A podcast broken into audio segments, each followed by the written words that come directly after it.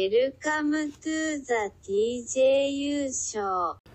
I haven't had anything to do with James Rios for a week. Probably didn't want anything to do with him for even longer than that. It's fucking unfortunate that I have to come up here and speak on this one on my time, and this is a fucking podcast.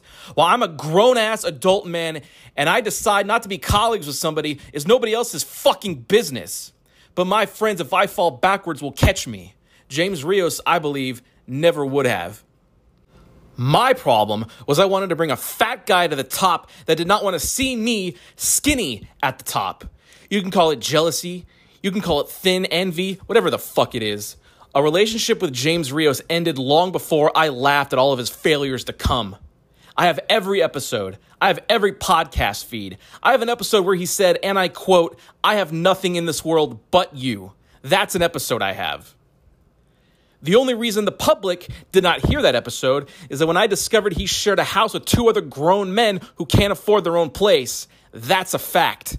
As soon as I sent a subpoena to the old roomies, he sent an email asking, Oh, can we please drop all this? Now it's September. I haven't been colleagues with this guy since late August, and the fact that I have to sit up here and we have irresponsible people who call themselves TJU fans and they spread lies and bullshit and they say that I got ghosted by the nurse when I want fuck all to do with him. I want nothing to do with him. I don't care where he streams. I don't care where he doesn't stream, where he shits, where he doesn't come. And the fact that I have to get up here and do this in September is fucking embarrassing. And y'all that are at fault, fuck you. If you're not, then I apologize.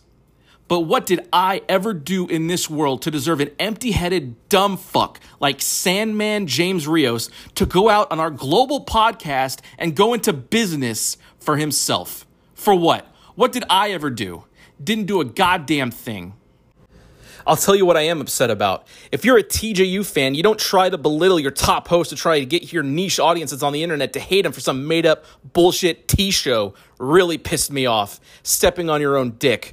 Trying to make episodes, get listens, get subscribers, and these stupid guys think they're in a cubby.